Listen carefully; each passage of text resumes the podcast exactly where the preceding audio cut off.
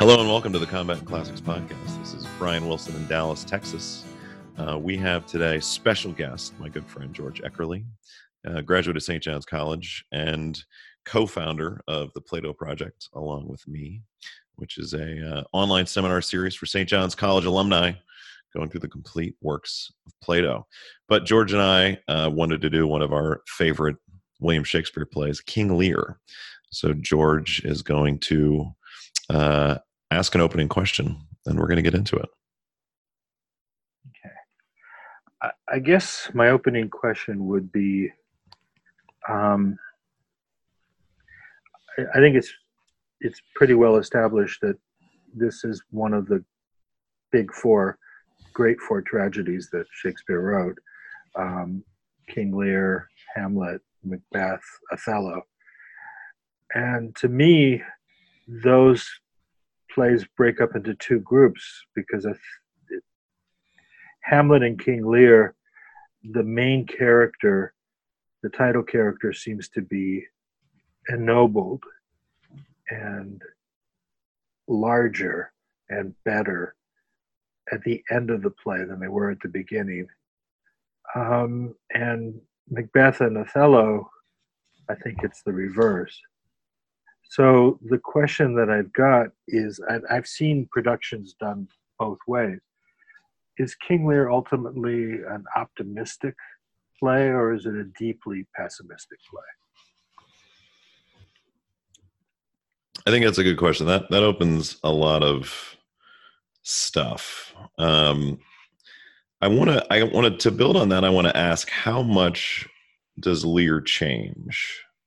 And the, there's two passages um, I want to read about that. So the play opens with Kent asking of Gloucester I thought the king had more affected the Duke of Albany than Cornwall. And then Gloucester replies, It did always seem to us, but now in the division of the kingdom it appears not which of the dukes is values most. For equalities are so weighed that curiosity and neither can make choice of either's moiety. So we open with this power struggle, right? And it's a power struggle that um, the dukes, Kent and Gloucester, are trying to figure out. They don't have a clear idea.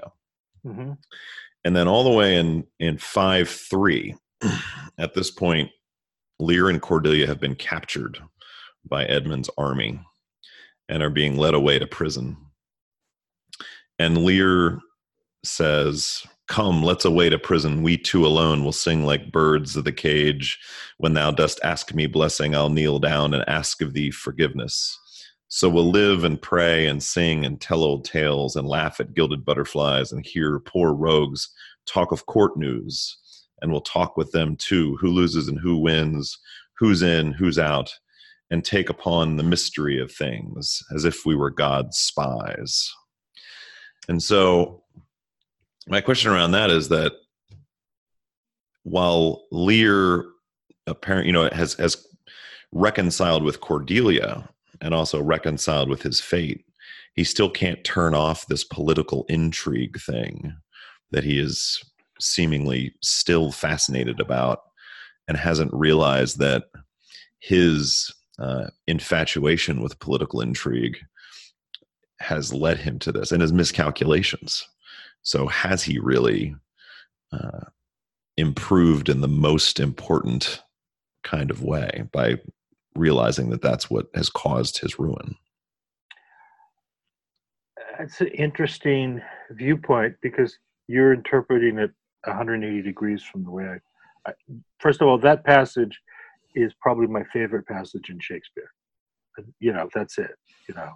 Um, are you are you like me where that changes every couple days, or has that been for a while now?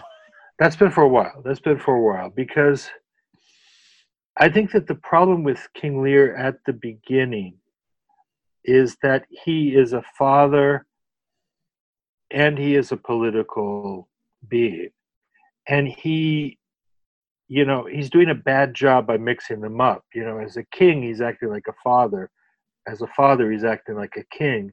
And both of them are interfering with each other. And at the end of the play, you know, before he's I want a hundred knights. I want to run things. I want to have all the additions of the king. And there he's he's not a king and a father, he's a father. And he's saying, as long as I have Cordelia to talk to, I have everything in the world I need. It's it's like when Hamlet says, you know, I could be bounded in a nutshell and still count myself the king of infinite space if I didn't have bad dreams. And he's like, you know, but as long as I'm with Cordelia, there are no bad dreams. You know, or Hamlet again at the end, where, you know, if it be not now, it will be, you know, right, you know, readiness is all. So, uh, unfortunately, I couldn't quote that exactly, but, you know, at the end, Yeah, where, than I would have. yeah. So, you know, there is a moment, for example, where Hamlet, he, it's all revenge, revenge. You've got to do this. You've got to do. You've got to do the task. And at the end, is like we defy augury. Whatever's going to happen is going to happen, and it's probably going to happen for the best. And I'm going to be equal to it, whatever happens. So I'm not tortured anymore, and I accept my fate, and I accept sort of that the the thing that's supposed to happen is going to happen. And to me, that is almost like the highest point that anybody in Shakespeare reaches. You know, they've they've achieved Zen, they've achieved Satori, uh, they've achieved enlightenment, and King Lear is there, except he's with another person, so it's better. It's like the two of us. You know, as long as you and I can talk together, the world is our Japanese rock garden. Well, that seems to be much different than the other tragedies that you laid out, right? Mm-hmm. And you know, the the the best example is you know our our greatest source of modern literary criticism is obviously Facebook memes, and there I, I, saw one recently in one of the Shakespeare uh, groups or pages that I follow, which is just if if Hamlet were Othello and Othello were Hamlet, right? Yeah. And uh, if if Iago tried to play the same tricks on Hamlet that he played on Othello, Hamlet would just you know within five minutes be like, "You're a liar. Why are you making yeah. this up?" And if yeah. Othello was Hamlet, and the ghost of his father came and said, "This person killed me." avenge me othello would walk into the next room pull out his sword and kill claudius you know right and right. um so this this is where the the differences in the characters come out and especially between lear and hamlet right? Because you said that hamlet was you know resigned to his fate but he was also resigned to action in his fate right? Right. And just before um, j- just just to finish this thought just before this scene where lear and cordelia um, are reunited we see lear uh, covered in seaweed walking along the beach playing the fool, mm-hmm. uh, which does not, which does seem to me that he's resigned to his fate, but it's not a fate of action, right? Well, that's not completely voluntary. Uh, but let me go back to what you just said, the Shakespeare meme. That actually goes back, I think, to A.C. Bradley's Shakespearean tragedy.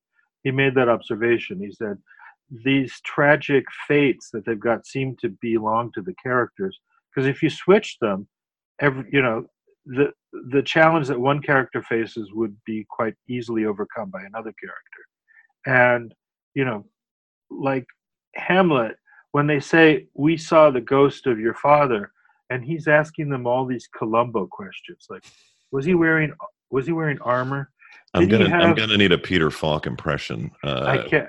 Uh, just one more thing, uh, but just uh, you know, and I think it's a trick question. You know, he's like, "Oh yeah, the ghost of my father. Yeah, okay.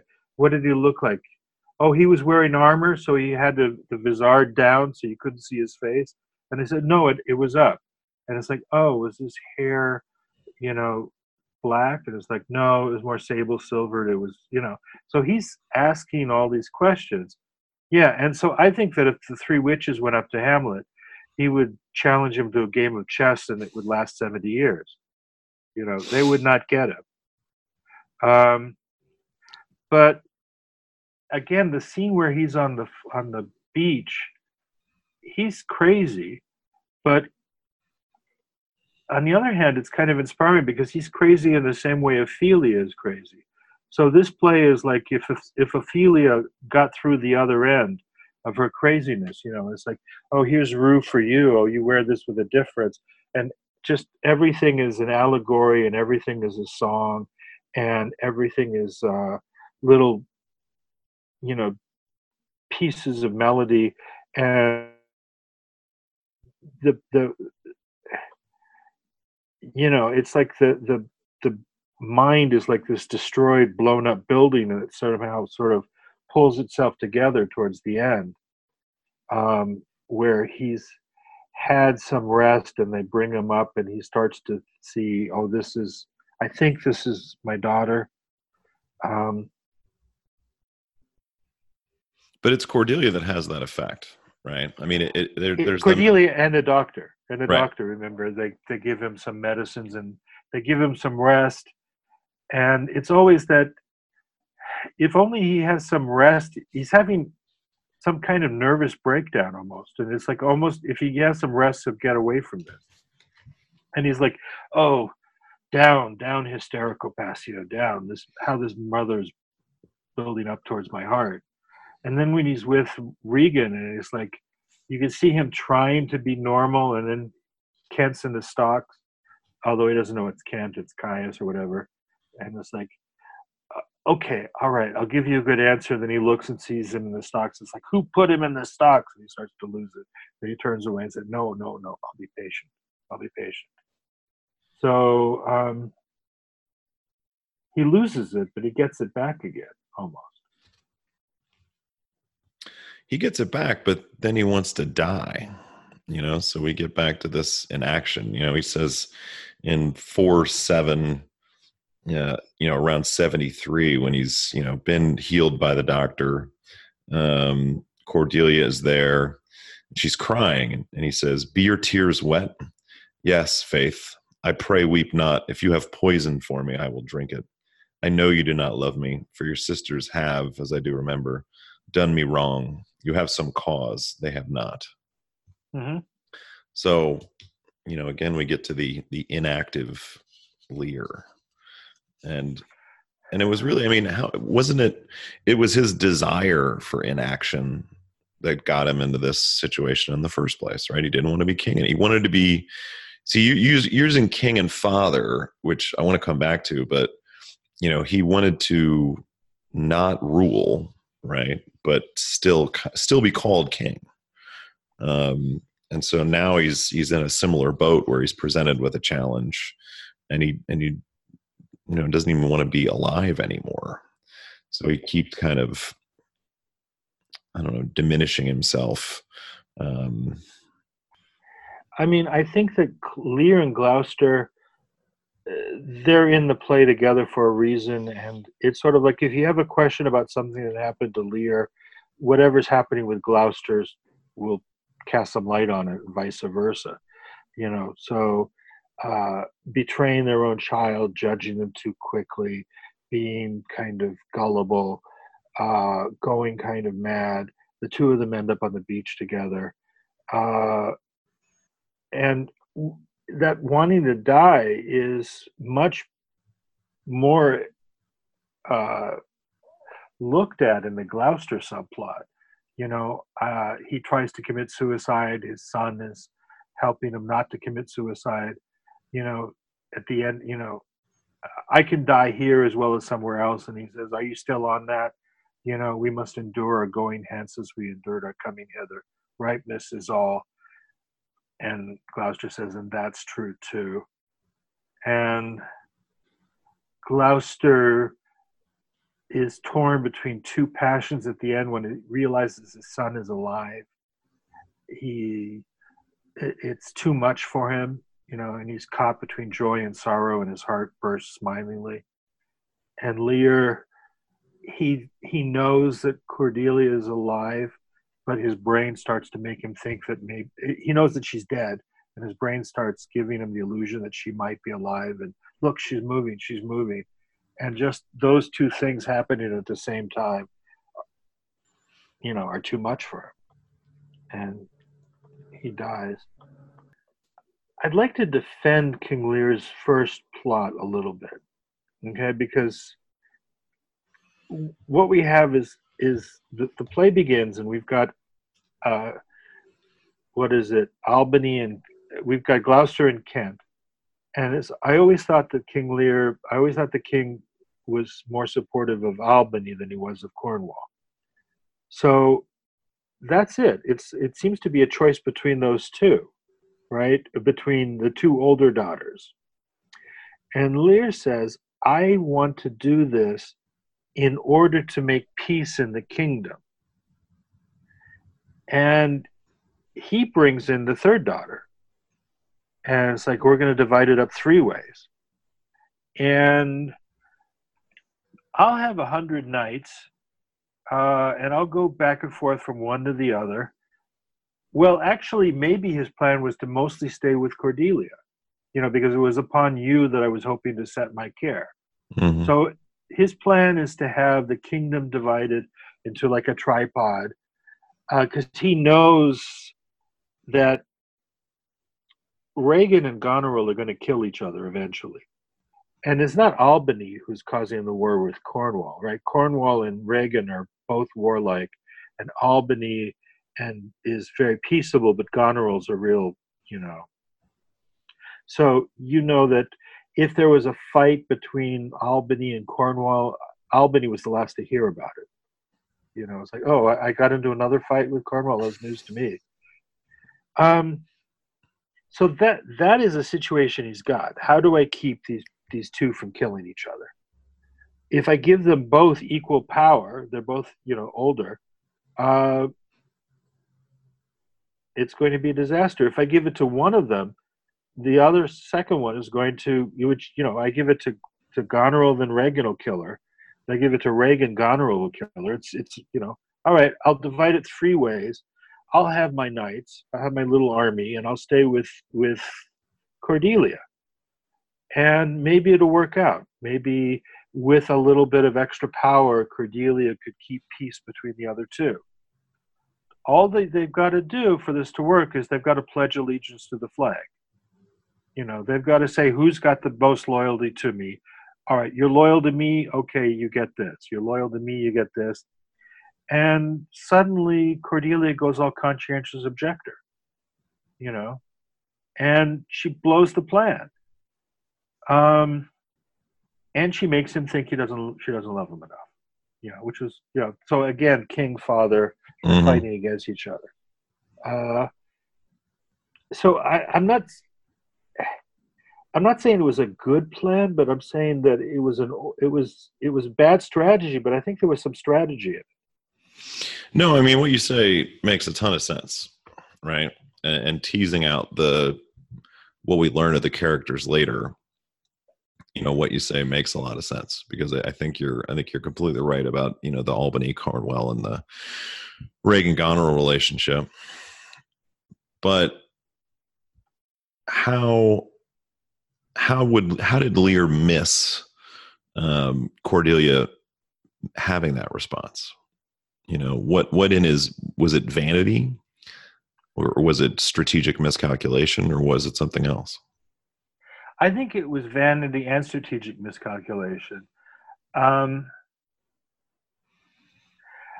I mean, probably the best strategy would be just to have the oldest, you know, there's a reason for primogeniture, right? And have the oldest one inherit everything and make sure that Cordelia is well married in another place and she's far away. So maybe she has a chance to survive. And Regan's probably uh, in trouble because you know either she she's going to come up against Goneril, but you know whichever one wins, you've got a united kingdom and you've got Cordelia off save. So realistically, probably the best he could do was save two daughters, and he tried to save three. Well, that's interesting what you say about you know she would potentially be far away. That that adds to his strategic deafness in that he's trying to marry her off to France or Burgundy. Right. Right. And Burgundy, correct me if I'm wrong, is in modern France. So mm-hmm. he, he she would get a third of the kingdom, but if Goneril or Regan just went loco and tried to start something, she could feasibly, Cordelia, his favorite, could feasibly just jump on a boat and go back to her kingdom of Burgundy or France and let them duke it out. So that that does lend yeah. more credence to Lear's strategic ability. And and and they they might she might outlast him because she'd have some people backing her up with you know I mean uh, Burgundy or France would give her some. On the other hand, uh, I, it's it's very interesting because nobody is in this play. They're hope nobody's hoping that Cordelia conquers England with France. You know, it's like, gee, I hope these two escape, you know, and don't get killed. But nobody's saying, oh, gee, really, we, we'd love France to come back over and take things over again. Well, I'm glad you're bringing up France because it, it was super interesting to me. You know, it's obviously a very interesting way to present France initially when Lear disinherits Cordelia mm-hmm. and says, and France says, you know, I'll take her. Mm-hmm. And and he does. But then, you know, there is the scene later on where France and his army land with Cordelia, and then France takes off. He goes back to France. Right. Right. Which, which is a scene it's just like cut out of every production. Yeah, yeah, which is cut out of every production. You know, like yeah. I read, you know, the last thing I saw was that McKellen performance, uh-huh. Theater Live, which for our audience is way better than the Peter Brook that's on YouTube. Yeah, it was them's fighting words, man. for our audience, George sent me his favorite Lear, and I sent him my favorite Lear, and I I made it. Put, I made it through about the first forty minutes of of his Lear, and I think I don't, maybe you made it through about twenty of mine. I don't know. No, no, no. I, I, I, you. Let's put it this way: yours was not an eccentric choice. The McKellen was was quite good. I liked it. It was it was quite good. Um, the the Peter Brook is a bit of its time. It's you know the existentialist King Lear. It's like if it, it, it's like turning Shakespeare into a Beckett play. Yeah, you know? that's a great yeah. way to describe it. With yeah. with with Jean Paul Sartre directing. Yeah, yeah, and um, I think that there was there was a writer in the '60s or '70s called Jan Kott, who was Polish, and it was Shakespeare our contemporary. And so it was like, oh, you know, here we've got terrible, terrible, terrible politics politics in Eastern Europe, and uh, uh, there's a guy who understands that, and it's Shakespeare. Shakespeare knows bad, po- you know, politics under power that's bad, um, and uh, I think that that production was very much in that line. Um, have you ever seen? Uh, there's a there's a. Have you ever seen the Russian version of Hamlet by Kozintsev? No it is very interesting because again it's a political shakespeare. Uh, it was during the khrushchev thaw and it was i mean the hamlet problem is we're underneath a tyrant. How do we kill this tyrant? Well russia is right underneath just coming out of stalin. They've got you know they're in the khrushchev era. There's the khrushchev thaw. And the question is why is it that nobody killed that guy? You know, and so everything in the Russian Hamlet is bringing out the political stuff of secret police, surveillance, backstabbing, you know, and apparently people in Eastern Europe when they they you know when Hamlet turns on Ophelia, it's like, yeah, the minute that you think that somebody's turning you into the authorities, they're outside the circle. You know, uh, you find out who the person is who was building up the Stasi file on you. That guy's not in your circle anymore. Mm. It, it, I'm I'm really glad you're bringing this up because it gives me a chance to plug um, an essay by Ismail Kadare uh, who's an Albanian novelist that's been you know shortlisted for the Nobel Prize in Literature multiple times. But I grabbed his um, collected recent essays at uh, hmm. Deep Vellum Bookstore for our local Dallas listeners. Go check it out. Will Will Evans over at Deep Vellum runs a good shop. Um, and Ismail made that exact same point where he's like, you know, growing up in Albania in the 60s, 70s, 80s, and reading Hamlet just made total sense to him. It's like, oh, family blood feud, like vengeance, you know, that requires that requires uh, you know, a death to uh, balance a death, yeah, or a murder to balance a murder. Yeah, this well, how how is this complicated, England? Like this is of course what you do. Um, right. If I can find that essay online, I will post it in the show notes, and I'll also send it to you, George, because it's, fast, it's a fascinating essay. But you. you. know where the the the vengeance here seems to be not so much for um, at least initially um, as the play is gaining kind of its its its dramatic momentum. It's not initially a, a, play of revenge; it's a play of minor slights. You know, it's it's Cordelia being honest and Lear misinterpreting it. Mm-hmm. It's it's Regan and Goneril maybe just not being his favorites and being jealous um, of of Cordelia. It's Cornwall uh, maybe not trusting his wife for good reason. We find out later on. So mm-hmm. it's not anything that is you know they did X, so I need to do Y. It is purely maybe maybe it's a play about vanity and what what comes of vanity? Yes and no. Here's the thing okay? Let me put that um all right so the, the the antithesis we're making is that there's two ways of interpreting shakespeare. There's a political shakespeare and there's a psychological shakespeare. And shakespeare knew his politics and shakespeare knew his psychology. And you know like the laurence olivier hamlet seems to be filmed inside the Oedipal complex you know it's all psychological it's all inside the head it's all inside fog and stuff like this and the version of the, the McKellen version nods to the politics, I think, because everybody's got these costumes that are Russian looking. Right? They're like they're like Tsarist Russia, you know, they look like Cossacks. So there's a you know, I think it's a signal that says, look, the politics here are for real and they could kill you. And what bugs me about almost every production I've seen is they try to psychologize Goneril. You know, that, oh, he was mean to her and he says, oh, into your womb conveys sterility. And then we'll film and she's got this tear coming down her eye. And if only he was nicer to her, then she wouldn't have engaged in major power politics to try to kill all of her enemies, you know. And the play, you know, it is. We need to fight our father. We need to fight him fast. We need to fight him in the heat.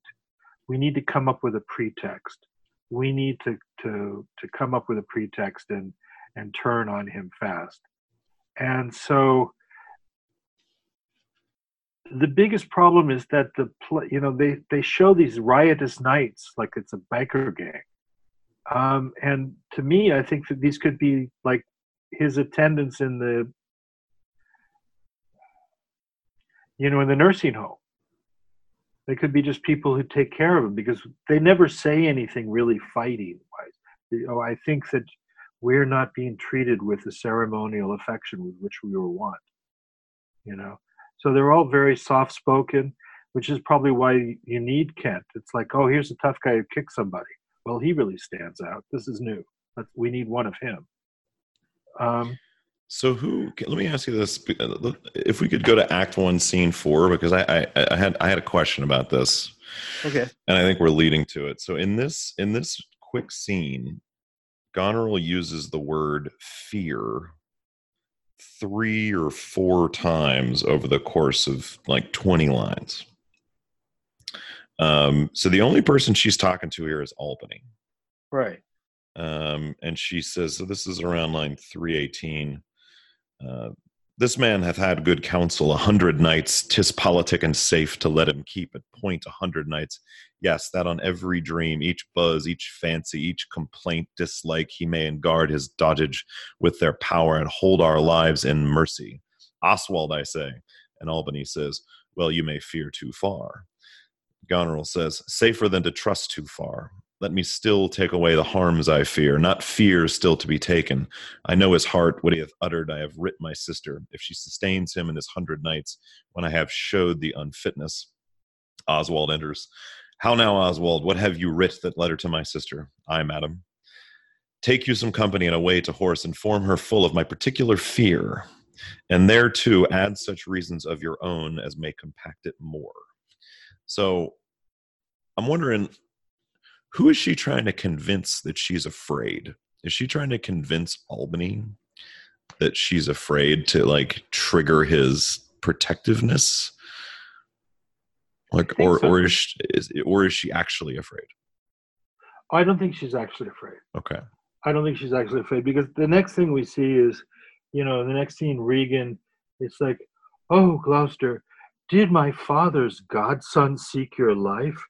Was he not one of the company of those knights? You know, there's a party line there and they're pushing it. hmm You know, and I don't think Regan feels that, really thinks that King Lear somehow caused uh, whatever happened to Gloucester's son to happen. But, you know, oh, we've got a story. It's him, it's the knights. We're going with it, we're sticking to it. And, um, you know, I don't think that these knights are riotous any more than Mexican immigrants all belong to MS-13. Topical. Right. Hashtag topical. Hashtag topical. All right, so I've just lost half the audience. So, No, they can go. okay, just people. This is politics, and politics is making up things to be afraid of. Right? That, that's that's a very interesting observation, and and it's also interesting because you you know have already teed up this relationship between Regan and Goneril hmm that they're going to go after each other. But it's so interesting their level of implicit communication with each other. I mean, it's explicit in that they're writing letters, but it's also implicit to the to the fact that they have like completely and a hundred percent are on board with working together to to toe this party line because that will diminish Lear's strength. But your your what you're positing is that they are doing that just to get him off the board, to use a Game of Thrones um, yes. analogy. Also hashtag topical.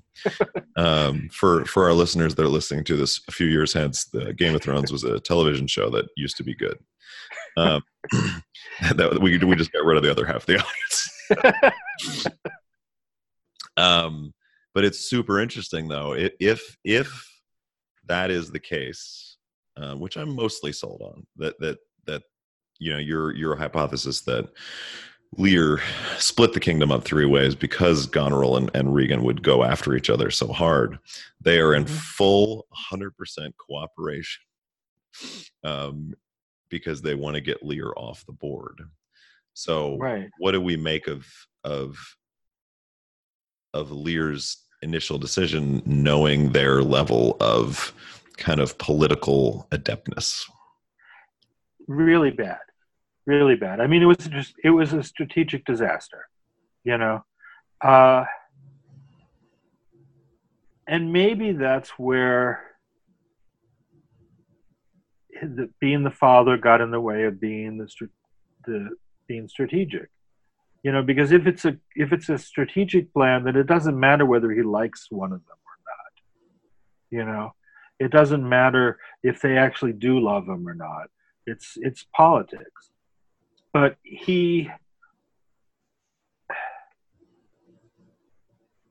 you know uh, i mean he he's 80 plus years old and this looks like it's a pretty dangerous world right? So he can't have been an idiot all his life. He, he must have uh, dealt with some dangers up to this point. Um, which, by the way, that is what I liked about the Peter Brook version is that you could see how this guy was at some point some kind of warrior king. You know, he's he was he has some traces of the bruiser he used to be. You know, um, but in this political world, Gloucester and Lear escape for a while. They get outside of it. And, and for me, that's what the last speech is. We've left all that behind. We're going to listen to it. We're, you know, it's like television to us. We're not, it's not our world anymore. And we're going to take upon us the mystery of things as if we were God's spies right?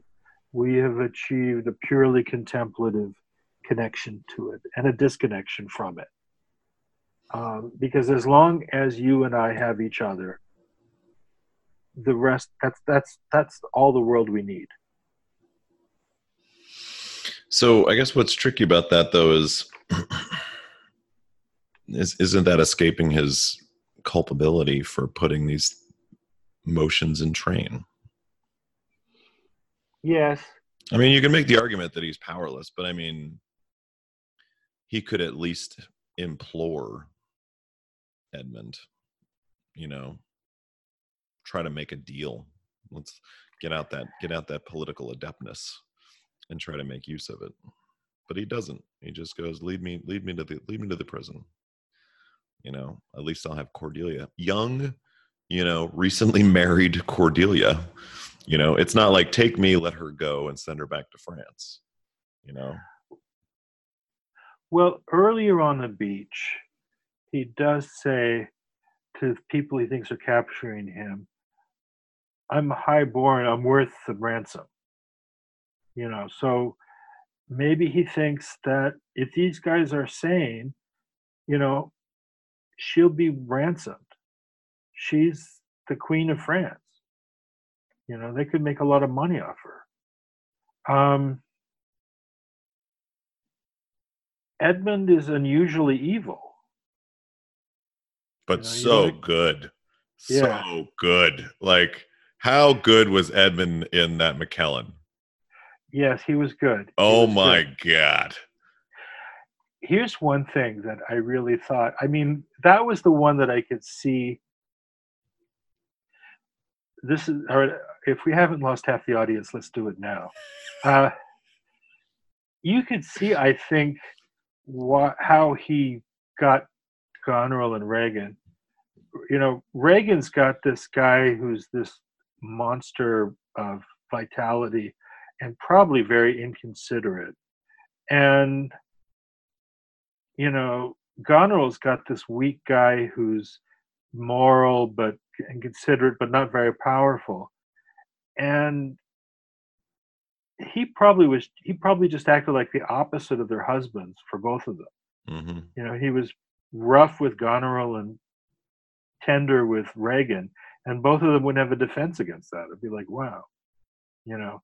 And so that's that that's this guy. I mean he is he can be whoever he needs to be at the moment to get what he needs at that moment you know.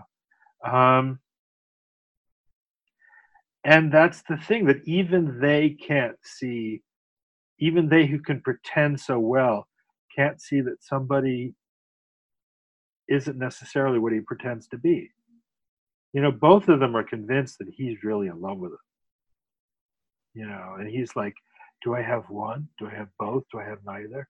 Neither can be enjoyed if the other is still alive yeah, yeah so this guy is the schemer in the world well, and it speaks a lot. Eh, eh, you know, you you brought up Lear's ability before this, and Edmund's state before this happens is kind of belies that, right? Like Edmund is just Gloucester's bastard, and that's all he is. Mm-hmm. And he hasn't. You know, there, there's nothing about him having done anything, having you know, he's not respected. He's not you know looked at as somebody that's important at all. Um, it's only yeah, he's been away these nine years and will away again. Yeah. Yeah. Yeah. Um, and so that's interesting because he couldn't have put these very adept moves. Um, he could not have made these very adept moves with Lear still at his full capability. And, you know, Edmund is three moves ahead of everybody else in this play the entire time, you know. And even even when he's not three moves ahead, he sees opportunity. You know, like when he bumps into Edgar and Mhm. you know says draw, draw, and then right before the guards come in, cuts himself. So Yeah. he's not, he's not only three moves ahead, but he can also think on his feet, you know. And it's exactly that um, that causes the you know kind of final tragedy of the play, where there's there's no even talk of ransoming. There's not even a moment where he considers Mhm. it. As soon, No. he, as soon as he brings Lear and Cordelia back, he sends the man in to kill him. You know, and so it's it's it, it, it so I'm just saying that as it backs up your point of how good Lear was before this decline, before this very rapid decline, that Edmund was not even in the mix, couldn't even be in the mix, had to get out of town. But then the second that he saw it, he saw a opportunity. He's basically, you know, the main catalyst of you know the action of the play. Yeah. What I like about the, the play is that it's like this it's like honest people at the end of the world. You know, they're in they're in the apocalypse land, but the people around Lear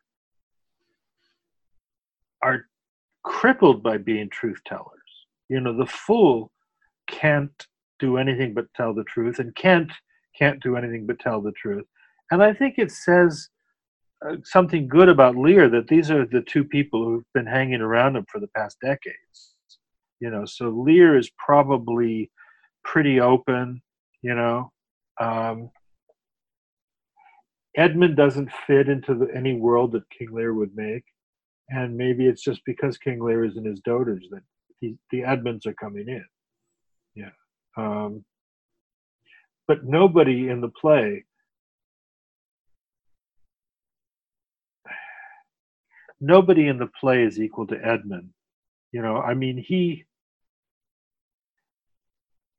he's like a he's like a universal Iago. Mm-hmm. I mean, much more successful than Iago was. Mm-hmm. Uh, he almost has it all, and um, if this is also possibly why it's in a weird way an optimistic play, if if Edgar hadn't gotten this letter, Edmund would have gotten away with everything. And it would be King Edmund the Bastard. Mm-hmm. Um,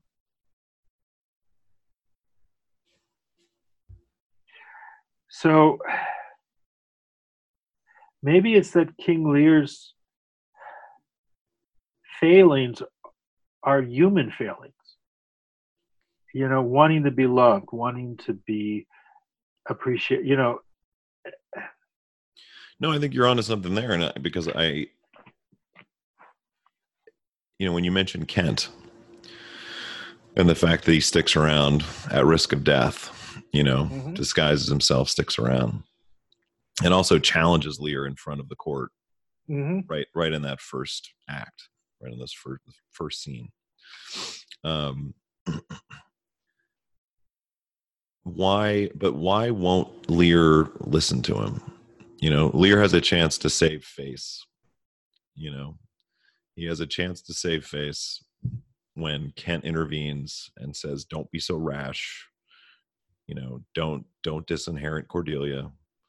You know, think about what you're doing. And he doesn't. He doesn't even pause. he just says, "Get out of town." You know. yeah, yeah. So is that is that well? I, and so here, this might be Lear's. I'm I'm I'm leave. I want to leave the door open for this is Lear's political adeptness, because you know maybe Lear.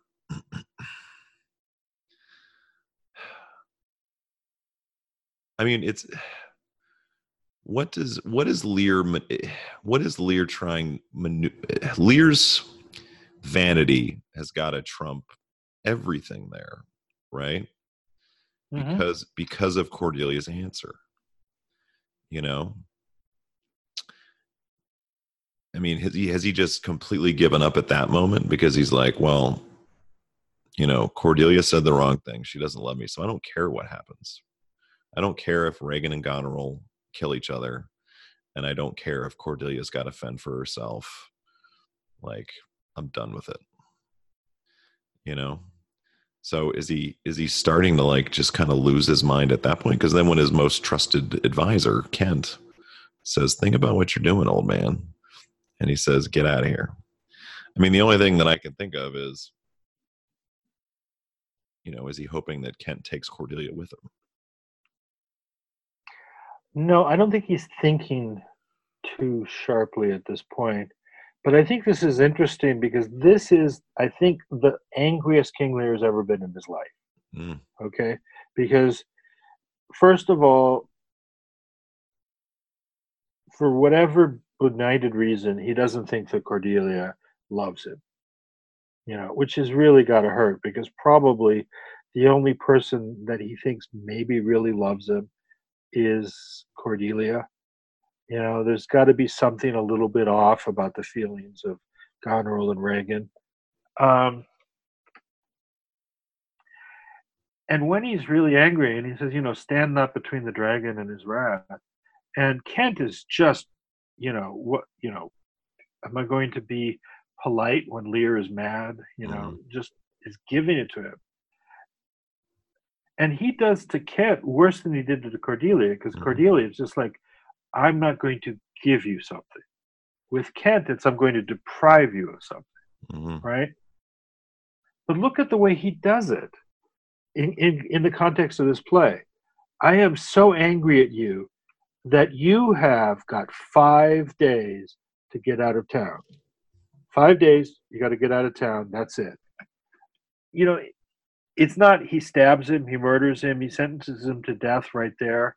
You know, he banishes him you know, with this sort of legal framework, you know, and he he he almost goes into legal language because you did this, because you tried to get me to change my mind, because you undermined royal authority, you know, and it's almost like a formula, a legal, you know, prosecution.